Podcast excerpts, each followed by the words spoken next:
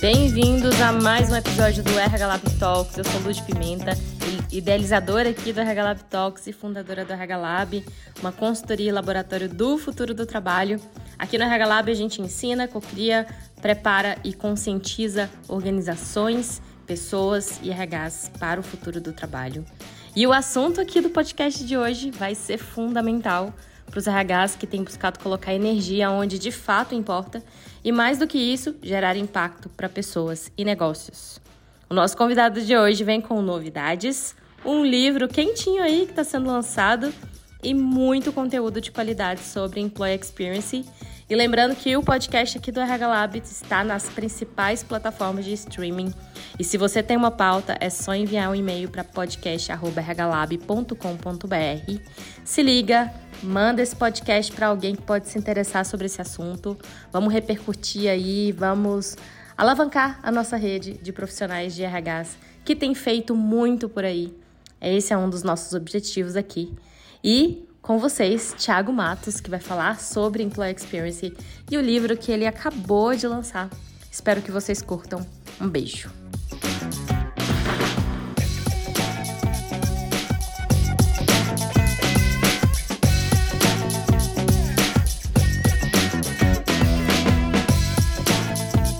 Bem-vindos e bem-vindas ao mais um episódio do RH Lab Talks.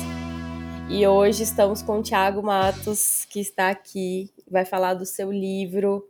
Já já eu passo a bola para ele, para ele falar um pouquinho sobre o livro que ele escreveu. E hoje a gente vai falar sobre Employee Experience. É, como vocês sabem, a gente está fazendo aí alguns podcasts voltados para o futuro do trabalho.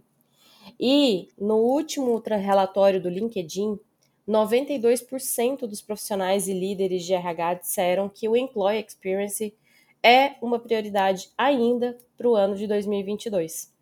E a gente vai, nesse podcast, entender um pouquinho mais sobre essa força de mudança. Quando a gente fala de força de mudança, quer dizer que é, não que o Employee Experience seja a, a causa, mas talvez que seja o meio para entender quais são as forças de mudança do cenário do futuro do trabalho, o que está acontecendo por aí. Então, a gente vai falar sobre essa forma de olhar a jornada do colaborador dentro da organização e por que, que ela tem se tornado um aspecto tão importante.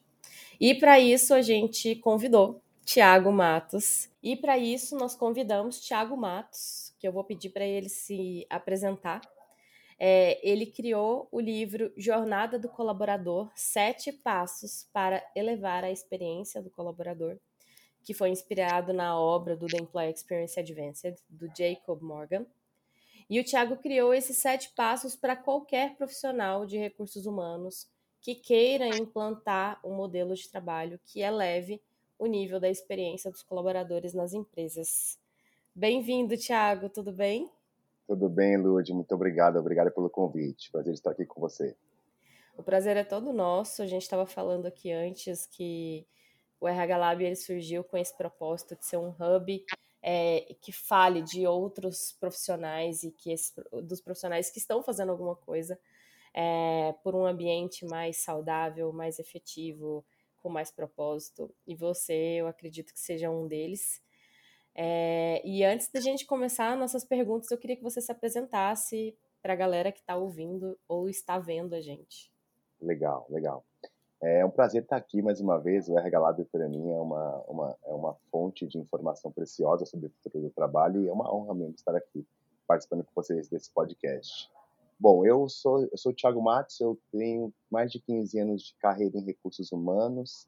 Minha carreira em recursos humanos foi muito focada em em treinamento e desenvolvimento, é, numa carreira mais especialista. E nos últimos anos, muito por conta de um projeto que envolvia experiência do cliente, né, Customer Experience, eu conheci é, é, ferramentas, modelos e ouvi sobre a experiência do colaborador, o Employee Experience, e aí cheguei na obra do Jacob e, e, e comecei a usar o que eu vi lá, as ferramentas que aprendi, em prol de projetos de transformação de, de experiências dentro da organização que eu trabalhava na época. E isso foi se tornando, isso foi crescendo, foi se tornando, é, é, é ganhando visibilidade, até que eu, que eu pensei na, na, na, sequência em construir essa obra para ajudar os colegas de RH a, a fazerem o mesmo. Muito bom, Tiago. É, e vamos começar então pelo, pelo início, né? Para quem está chegando aqui, quem não sabe o que é Employee Experience, é, me, o que, na, em suas palavras, né? Palavras claro. do autor, obviamente. É, o que, que é Employee Experience e por que, que você acha que ele está sendo tão discutido hoje em dia e tem se tornado uma das prioridades dos RHs e das lideranças? Boa, excelente pergunta. Para mim, Employee Experience é o despertar das organizações para o impacto que as pessoas podem ter em seus negócios colocar só o cliente no centro, é, as organizações têm visto que já não é mais o suficiente para prosperar no longo prazo, falando de, do futuro das organizações. Então as pessoas e as pessoas hoje também estão mais criteriosas sobre as suas escolhas de carreira e as empresas que elas querem estar também no médio e longo prazo para construírem carreiras de longo prazo.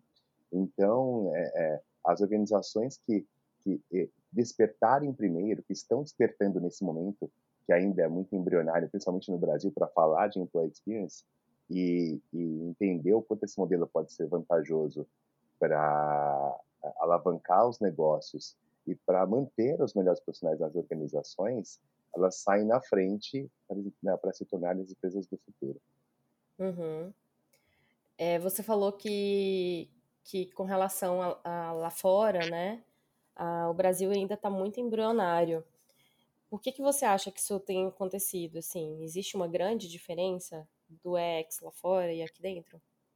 Eu acho que existe uma evolução, né? um, passos que o mercado brasileiro ainda não deu em relação à aprendizagem sobre sobre employee experience. É esse o ponto. E exatamente esse é o ponto central do meu livro.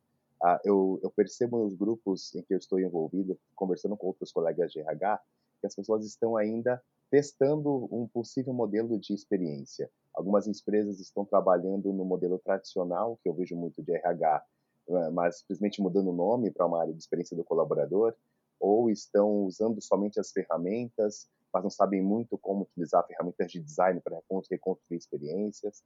Ah, outras não, outras já estão colocando colaborador no centro das suas estratégias de construção de estratégias de pessoa dentro das organizações. Então, há muita dúvida sobre como se trabalhar com EX, é, mesmo é, é, é, com essas obras que vêm do exterior para cá. Então, o meu livro é para justamente trazer, aterrizar um pouco, é um pouco do que eu falava com os colegas na época, aterrizar um pouco a estratégia do que se vê, por exemplo, na obra do Jacob Morgan ou em outras obras de fora do país, na execução do, do jeito que as empresas brasileiras estão acostumadas a fazer.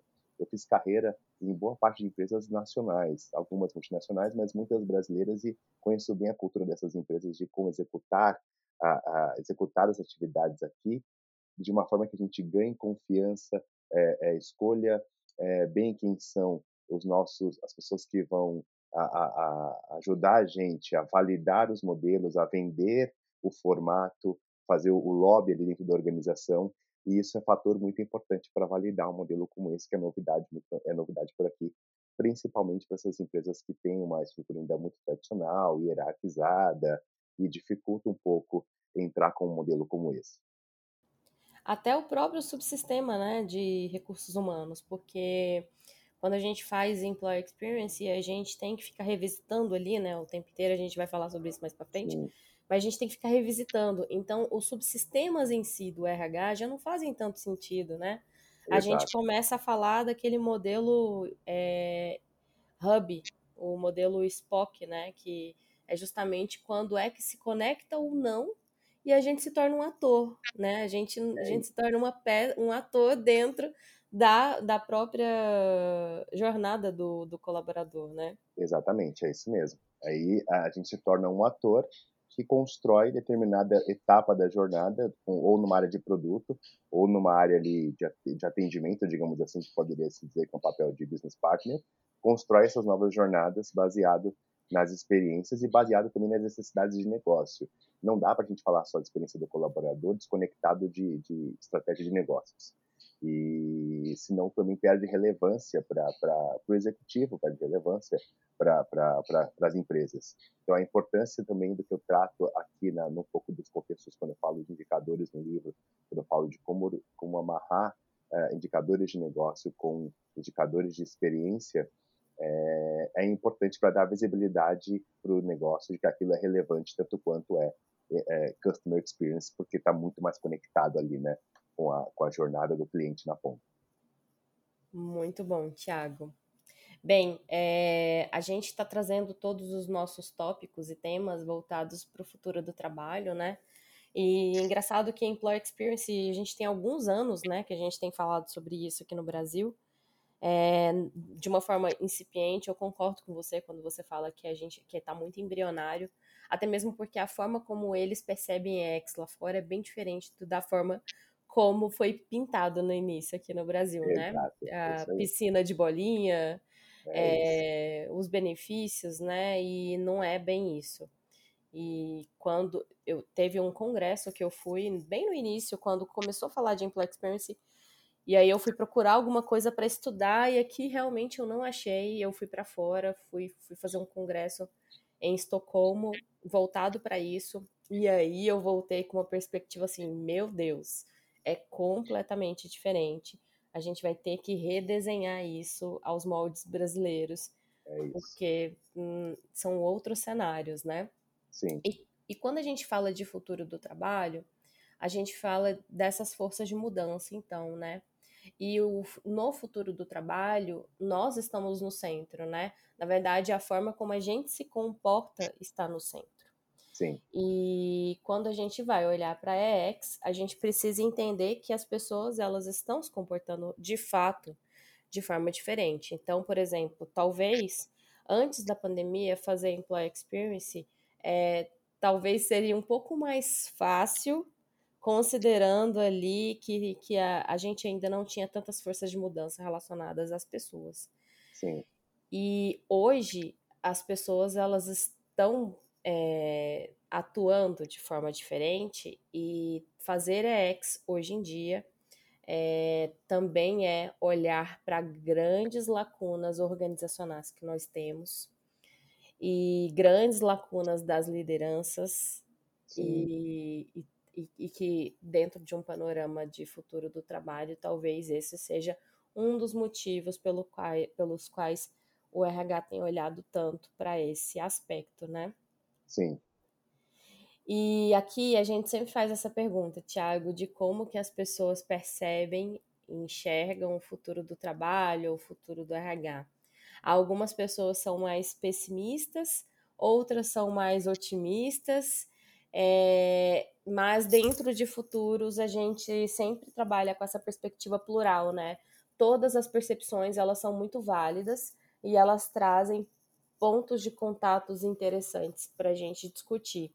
E aí eu queria saber como que você enxerga o futuro do trabalho, é, o futuro do RH, quais são as suas perspectivas? Boa. Eu, eu acredito que o futuro do trabalho ele, ele vai potencializar, uh, uh, ou melhor, ele vai liberar todo o potencial que RH tem para de fato assumir o papel nas empresas de, um, de uma área que, tá, está conectada com o negócio. Porque a gente ouve muito falar do, do, de muito tempo que RH precisa ser estratégico, RH precisa ser. É, agora não era mais estratégico, é outra coisa, tem que se transformar em outra coisa. E no Perdido dos Ovos, o RH, ainda, na maioria das empresas, é, atua de uma maneira coadjuvante, ainda como uma área muito operacional, processual e que é vista pelo business como uma área que só trava as coisas, que só cria problema, só como uma área de custos. Então, eu percebo que com, principalmente na, no que tange as questões de robotização e automatização de, de, de tarefas repetitivas, processuais, libera o potencial do RH para ser de fato quem ele tem que ser, de fato mais estratégico, de fato colado no, no negócio, ajudando ali os executivos a tomar decisão é, mais assertiva em relação às pessoas, em relação a, a, a, a investimento, a custos também, por que não? Mas mais conectada ali com o negócio, sabe? É, então, assim, o, o, mas o que, para mim, o ponto, um ponto importante aqui é que esse, esse liberar de potencial do RH vai também exigir uma nova postura desse profissional de RH. É, novos skills vão ter que ser aprendidos, ali, novas habilidades vão ter que ser aprendidas para executar esse novo papel, principalmente os soft skills, né, são as habilidades ali de relacionamento, de, de, de fazer ali as alianças, para que ele possa ser a influência, de fato, influenciar o business em relação à estratégia de pessoas nos negócios. E eu vejo a Employee Experience, né, a experiência do colaborador, na, como um dos, uma, um dos meios pelos quais é, é, o, o, novo RH vai fazer com que ele seja mais estratégico nas organizações do futuro. Muito bom. E vamos falar de resultado. É, como que você percebe é, resultados? O que, que, se eu implantar a X hoje dentro da minha organização, o que, que ela ganha, né? É, quais são os resultados organizacionais e quais são também os resultados para as pessoas? Boa, excelente pergunta. É, e, e, e, é importante dizer isso, porque a gente precisa falar também de, de resultados financeiros, por que não, de negócio, quando a gente fala de negócio também é financeiros, para a organização quando se fala de RH e quando se fala de experiência do colaborador ou qualquer outro, outro produto de RH nas organizações. E também há uma grande dificuldade dos RH de fazerem as, essas conexões. Eu entendo bem, porque muita coisa também é intangível, o valor a gente vê de maneira intangível, mas ah, o exercício, a prática de tentar fazer essas conexões é importante. E, e aí a ideia não é reinventar a roda, não, é usar o que a própria organização já usa para fazer as conexões. Um, um, por exemplo, uh, dá tranquilo para você conectar fazendo um recorte certo, fazendo, testando é, é um, um, modelo de um novo modelo de jornada é, com um indicador de turnover, por exemplo. Eu tinha um executivo numa organização que eu trabalhei que estava com um problemaço com é, turnover nos primeiros 90 dias, né? O, o indicador era é, um a cada quatro pessoas, uma a cada quatro saiu da organização em 90 dias. E isso estava gerando um, uma, um incômodo, porque além da, das questões do retrabalho, tinha o custo do turnover aí de rescisão, o tempo de aprendizagem de um novo colaborador, a hora homem para recontratação. Então, é, entender esse, essas nuances financeiras dentro de cada uma dessas atividades ajuda a fazer, o mesmo que um cálculo ainda é, no, inicialmente raso, mas dá uma, uma a, a pincelada de que ali custa dinheiro, aquele processo, melhorar aquele, aquela experiência envolve dinheiro. Então, fazendo um recorte, por exemplo, num, período, é, é, aplicando método, aplicando alguns conceitos de X, encontrando possíveis problemas ali, as famosas dores, como o mercado diz ali, nessas dores daquela naquela jornada que você mapeou, é, propondo pequenas melhorias que muitas vezes não envolvem, não precisam de investimento para fazer isso, não é nada estruturante. São coisas muito simples, na maioria das vezes, pela minha experiência que, que, que, eu, eu, que eu tive, dá para você ver com, com, coisas dentro de casa. É, faz um recorte antes e depois, ah, o dado antes da, da melhoria daquela experiência e o, o dado, o indicador de negócio, o turnover, antes da melhoria daquela experiência. E aí você avalia se gerou resultado no negócio, não só na experiência em si. É importante também reavaliar a experiência, se, se houve menos atrito naqueles pontos de contato, também é. Mas além dele, é, no final das contas, lá no, no indicador de, de turnover de três meses, diminuiu aquele dado, diminuiu aquele indicador, manteve-se na mesma, aumentou. Então, é o exercício de conectar com esses indicadores de negócio. Eu gosto muito de falar de turnover, porque turnover é um, um dos mais fáceis de se fazer as conexões quando se fala de experiência, quando se fala de engajamento, por exemplo. Muito bom, muito bom. Vamos falar então de, dos sete passos, né? Vamos conta um pouquinho do seu livro Boa. e quais são os sete passos que que as pessoas podem implementar. Claro, né, gente? Vocês vão comprar o livro, ele não vai passar todo o livro aqui, mas é, quais são os sete passos aí que você indica? Esse livro ele tem uma história é, é, é interessante. Ele, quem olha a capa vai, eh, ao, ler, ao ler o título e olhar a capa, talvez interprete que, a, que os sete passos são esses que estão aqui na capa, né? Que, que aqui eu sou atraído, sou contratado, eu ingresso, eu me engajo, é que está aqui na frente. E é, é, essa jornada desenhada aqui, na verdade, ela foi desenhada dessa maneira de, de, de propósito, para justamente despertar nas pessoas de que, pera, que jornada é essa? Não é jornada de seleção? Não é jornada, não, é jornada, é a jornada pelo ponto de vista do próprio colaborador. Então, ele está no centro. Então, ele é atraído, ele é contratado e sempre partindo pelo ponto de vista dele. Essa provocação já está na capa porque foi uma das grandes dificuldades que eu tive ao implantar o modelo e eu vi, vejo colegas tendo até hoje de, de conectar de é, é, jornada de experiência, jornada do colaborador com o processo, mínima, é, é, processo tal qual como ele é. Então eu já vi muita gente redesenhando o processo, achando que estava redesenhando a jornada e não e, e, e havia uma confusão ali. Então, assim, o, o, o, o principal ponto desse livro é começar a mapear uma jornada pelo ponto de vista do próprio colaborador, passando pelas etapas que ele mesmo passou naquela jornada que você está mapeando, né? naquela, naquela trilha, naquele caminho que você está mapeando. É importante, sim, fazer a conexão com o processo depois, para entender como o processo se encaixa na jornada, entender os pontos de atrito. Mas, principalmente no começo, eu, eu é, é, sugiro que vocês comece pela, pela, pelo caminhar da, da, do colaborador naquela jornada, para vocês irem exercitando o desvínculo do olhar processual. E depois vocês podem, quando isso já estiver desconstruído na cabeça de vocês, vocês podem voltar a usar os mapas de jornada de usuário, por exemplo, mesmo que tem lá olhar processual, olhar é, o sentimento do colaborador, da, da, do cliente, que é muito útil, porque você tem, é, resume lugar só o visual de tudo, responsável por cada etapa do processo. Mas no começo é interessante fazer esse exercício, convido vocês para poder de, desenviesando um pouco esse olhar processual para o olhar da, do colaborador no centro. Mas na verdade esses não são sete passos. Sete passos, eles, eles, é, a ideia é que eles tragam para vocês um olhar do macro para o micro, para que vocês consigam desenhar uma estratégia de experiência do colaborador mas consigam também, olhando, o, o, quando falou do macro, conectando essa estratégia com uma estratégia de RH e, e, e, consequentemente, uma estratégia de negócios, mas também que vocês aterrizem ela até o ponto de enxergar aquela, aquela estrutura, de, esse desenho de, de estratégia no, em uma microatividade, uma microjornada, como eu chamo também no livro.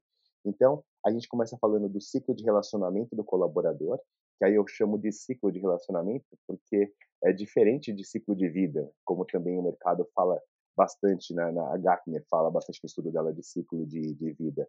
Porque para mim o ciclo de relacionamento ele é contínuo. Ele começa antes do colaborador ser empregado, então desde lá das estratégias de marca empregadora, como é que essa empresa vai desenhar estratégias para atrair os melhores talentos para a organização, depois que eles estão dentro da organização, e também quando eles saem, porque, querendo ou não, é importante que as pessoas, depois de saírem, continuem recomendando aquela empresa como um bom lugar para trabalhar. É, né? Saiam como promotoras, né? e não como detratoras. Então, o ciclo de relacionamento passa por isso, de desenhar uma estratégia que olhe para fora também, que olhe para os extremos da, da jornada, o antes e o depois, e não só para a jornada dentro da organização. Depois disso, a, a, é, a, gente faz um mergulho né, e quebra esse ciclo de relacionamento em, no que eu chamo de mapas de jornadas, que basicamente é como os, os mapas de jornadas que, que CX usa hoje, né, bastante, a experiência do cliente usa bastante.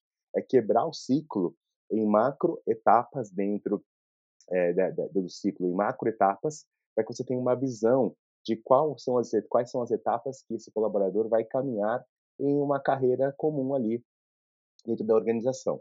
Isso depois pode ser explorado, é, construindo outras outras é, etapas, outras outros mapas de jornadas para carreiras específicas. Por exemplo, se na se sua empresa precisa muito de, de funcionários da área tech que, que, que tá em, está em dificuldade de arrumar hoje no mercado, a competição é muito grande, é, recomendo a Tech se desenhe uma jornada específica para esse grupo, para se pensar de uma maneira diferente é, em como atender a experiência é, para esse grupo. Mas, de qualquer maneira, você tem um olhar macro de como pode atender uma estratégia para toda a organização, quebrando, então, o ciclo para as mapas de jornada. Depois, é, eu ensino a implantar, é, a gente faz um, um outro mergulho, a implantar as microjornadas. Aí as microjornadas é onde eu detalho um pouco mais a sua atuação aí no RH. Então você, fulano de tal sozinho ali, a Maria, o João sozinho, na sua organização, que quer praticar, usar ferramentas de experiência do colaborador, é, fazer os exercícios, mas não tem ainda é, é, uma, um processo de ex implantado, uma área implantada, ou, ou uma, um sponsor na organização que defenda o modelo, você consegue no seu projeto aí de educação, no, no, no desenho da jornada de um cliente seu, você quer ver que tem uma questão aí, qualquer com seu cliente numa jornada que envolve o processo de RH ou de fora do RH, a usar as ferramentas naquela microetapa e desenhar a jornada, fazer um exercício de descoberta, é, passar pelas etapas ali de design, e aqui eu falo, é, e eu uso o design thinking, as ferramentas, como é, meio de execução, de reconstrução da, da, dessas microjornadas e entregar resultado. Porque a partir daí foi assim que aconteceu comigo, entregando pequenos resultados ali, sem grandes investimentos, mas que fizeram diferença que EX foi ganhando visibilidade nas empresas das quais eu implantei. Tá? E aí, é, é, para assim, ficar mais claro, eu dou até um exemplo com o, o, famoso onboarding, que muita gente fala de onboarding hoje. O onboarding é, em si, dá para dizer que é uma macro jornada. Então, quando você desce ele para uma micro jornada, você tem micro etapas ali. Você tem uma etapa ali de, de antes mesmo da seleção, de abordagem desse, desse profissional no mercado, depois você tem uma etapa de micro etapa de seleção, depois a famosa etapa de admissão, onde é normalmente como acontece nas empresas. O dia da integração, os treinamentos iniciais ali obrigatórios, a integração com o time no ambiente de trabalho. E, e cada pedacinho desse pode ser considerado uma microjornada. E você pode, e eu recomendo que você deve trabalhar com elas individualmente. Porque uma outra dificuldade que eu vejo dos colegas das empresas é querer mudar coisas muito estruturantes, muito grandes de uma vez só, e aí acaba tendo mais dificuldade, porque envolve muito investimento às vezes, envolve é, validação de, de muitos sponsors, então vai pequeno, vai no processo que você entende que consegue mudar, faz as alianças que você precisa fazer, aqui é um exercício importante de fazer as alianças, de fazer os contatos com as áreas, os interlocutores, para poder reconstruir aquela experiência naquela micro jornada e fazer é, e mostrar valor para a organização. E para isso você vai precisar coletar insumos, né? E então falou de coleta de dados. Então, minimamente, como é que você coleta informação da experiência daquela microjornada para você é, é, popular essa microjornada com os pontos de contato, onde esse ponto de contato é bom, onde tem o atrito, que é o, que é o tal do, da dor naquela jornada, e aí, de, depois de ter essa visão, o que, o que, os processos e atividades que envolvem aquela dor, aquele ponto de atrito, para que você comece a mapear como é que você resolve aquele problema baseado no ponto de vista desse colaborador. Isso vai dar, isso vai dar insumos para que você construa um, um, minimamente um protótipo, um rascunho ali, que é a próxima etapa, o próximo passo, é construir ali, minimamente um rascunho, um protótipo para ser testado esse grupo de colaboradores que passam por essa jornada, para entender se aquelas melhorias fariam sentido ali, se, se, se melhorariam o processo, ganhariam agilidade naquela jornada que ele passa, e, por último, a implantação. Se houve sucesso nos testes de prototipação, parte-se para a implantação de um processo novo e a formalização desse processo novo, dessa atividade nova, dentro da estrutura da organização. Se não teve sucesso, se não deu muito certo, a gente fala também como a gente volta para uma etapa de redescoberta, de nova testagem, novas ideias para se construir um outro protótipo baseado até no que ouviu nos testes. Então aqui a gente percorre pelo ciclo de relacionamento do colaborador, que é, é o passo 1, um, os mapas de jornadas, passo 2, as microjornadas é o passo 3, o passo 4 são a coleta de dados, passo 5, como é que eu trato esses dados, transformo esses dados em informação valiosa, em insights para a construção dessa jornada, como é que eu transformo no passo 6 isso? Minimamente num protótipo, num, em um rascunho para ser testado, e por último, passo 7, como é que eu implanto aquilo e faço aquilo virar processo, que a partir daí sai da esfera né, dessa pessoa de EX, né? Ele vai para uma esfera já de, de processo dentro de uma área ou de uma atividade dentro de uma área responsável e, e você volta a, a, trabalhar ali outras atividades que envolvem reconstrução de jornada, reconstrução de, de, de, de modelos, enfim. Então, aqui, a gente trata de, no, nos sete passos um pouco de como é que você sozinho consegue fazer, mesmo sem ter investimento, mesmo sem ter sem ter aí na sua organização um, um, um sponsor defendendo, e já consegue mostrar valor. E aí eu falo bastante das, das aqui da, das ferramentas de design que eu usei e recomendo, como os próprios mapas de jornada, os mapas de persona, como, de, como é, construir personas e proto-personas, é, o mapa de empatia, é, e exercito um pouco com vocês como é que se usa essas, essas ferramentas todas. Muito bom, eu ia perguntar mesmo sobre as ferramentas que você está citando. Então, todas elas têm no livro. Sim, todas elas têm no livro e também tem lá no meu Instagram e lá no meu LinkedIn tem um link com acesso para baixar os, os arquivos lá para que vocês possam utilizar. Mas vocês também podem encontrá-los no Google, gente. Só dá uma googada lá, mapa de jornada, mapa de persona, vocês conseguem encontrar as ferramentas todas para usar. É muito, são muito simples de usar e, e vocês conseguem ir, ir, ir, exercitando a prática da, da, do redesenho de jornada por meio de design. Muito é uma descoberta bom. incrível. Depois que você descobre como faz e como usa, você não quer mais usar, fazer as coisas de outro jeito. Não, e é muito interessante isso, porque a gente fez no ano passado um projeto de Employee Experience e foi, na verdade, a gente estava construindo jornada ágil, né? E aí a gente pegou e fez a jornada ágil a partir do Employee Experience. Então, a primeira etapa foi, de fato, ouvir as pessoas, né? É, eram quatro pessoas que eles já tinham mapeado. Legal. E a gente precisou rever e ouvir essas pessoas. E foi muito engraçado, porque teve uma, uma, uma das pessoas que contempla ali toda uma, uma, uma função dentro dessa empresa, que elas tinham colocado tanta energia num projeto, tanta energia, tanta energia, e aí na hora que ela, ela, ela foi discutir com eles, tipo, pontos altos e baixos da jornada, eles nem citaram o projeto que elas tinham feito. e aí elas falaram assim, gente, como assim? A gente colocou energia, fizemos o projeto, que não sei o quê. Para elas foi uma grande realização fazer esse projeto mas passou completamente despercebido para o colaborador. Olha e, só. Aí, e aí elas falaram assim, como é que pode, né, isso ter acontecido? E aí a gente entrou numa discussão riquíssima, né, de como o RH, ele tem essas vontades, né? A gente não tá no RH à toa, né? A gente tá no Sim. RH porque a gente quer fazer coisas. É Só que, e aí eu percebo como uma grande dificuldade de fato, né? Desse RH de fato tirar as suas tipo, não dominar mais. É, não ter este poder, porque a gente sabe que o RH é uma posição de poder perante os colaboradores. Sim. E muitos não querem desistir dessa, dessa função, né? Dessa, desse é. papel.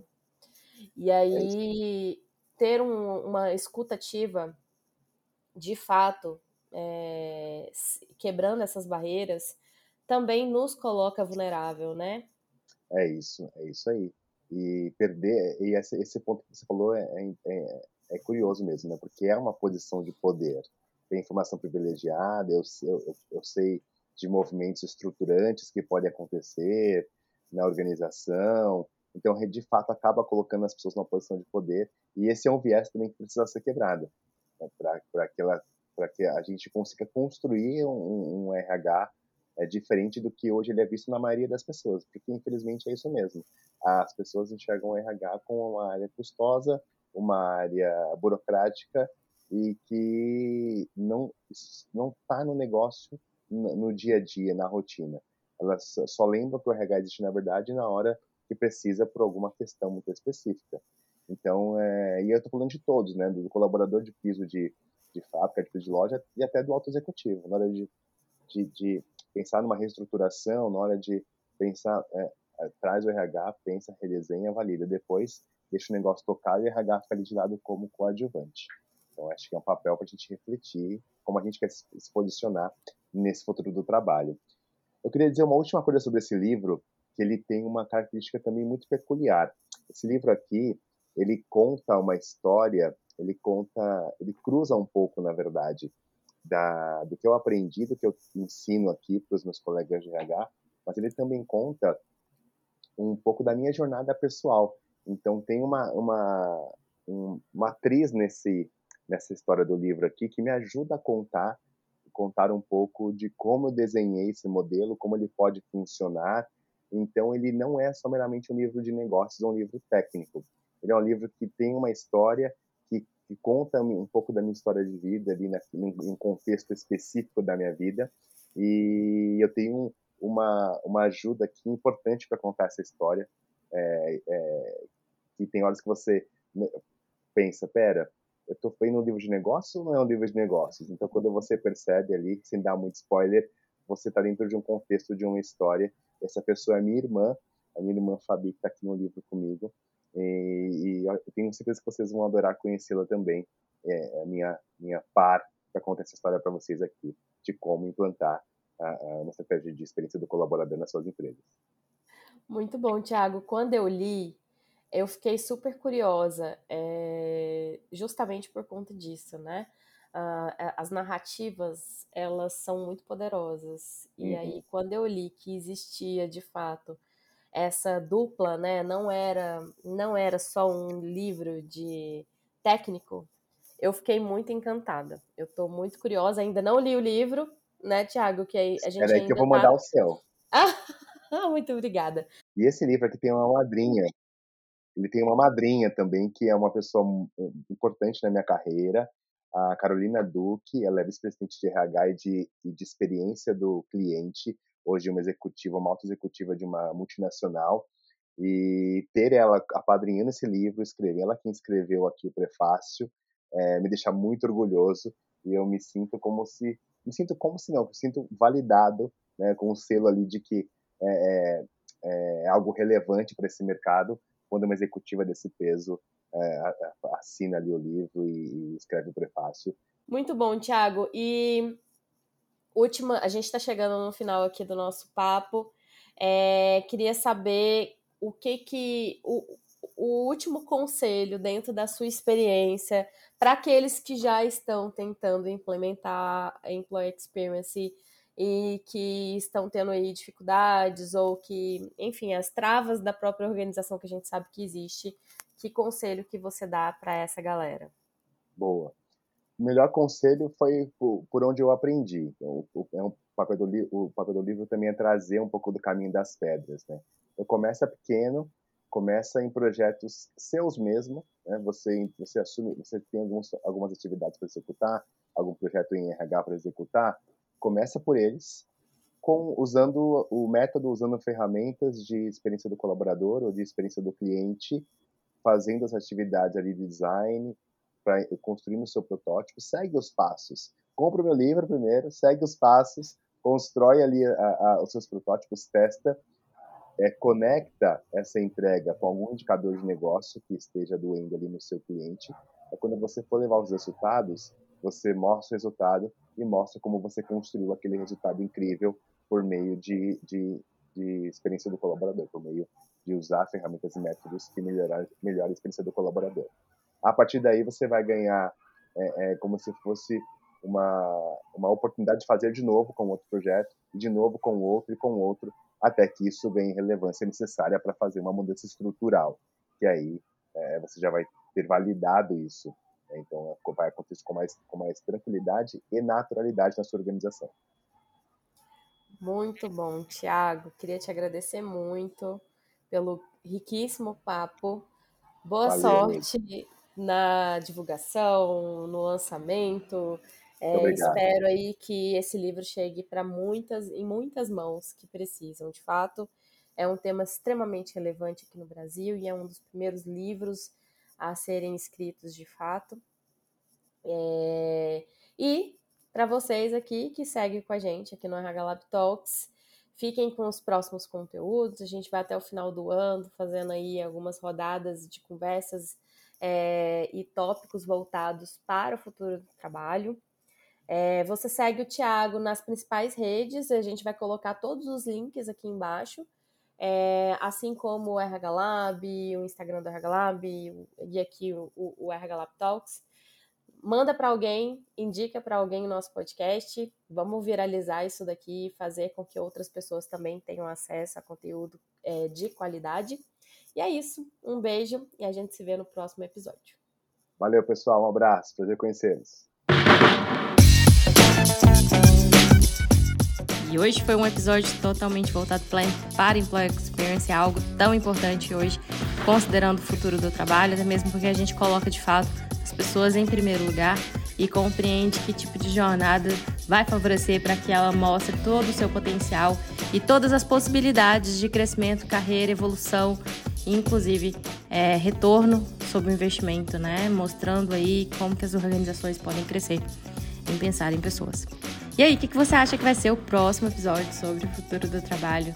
Quer dar seu pitaco? Manda aí pra gente, podcast.rhlab.com.br e não se esquece, compartilha com seus colegas, seus amigos.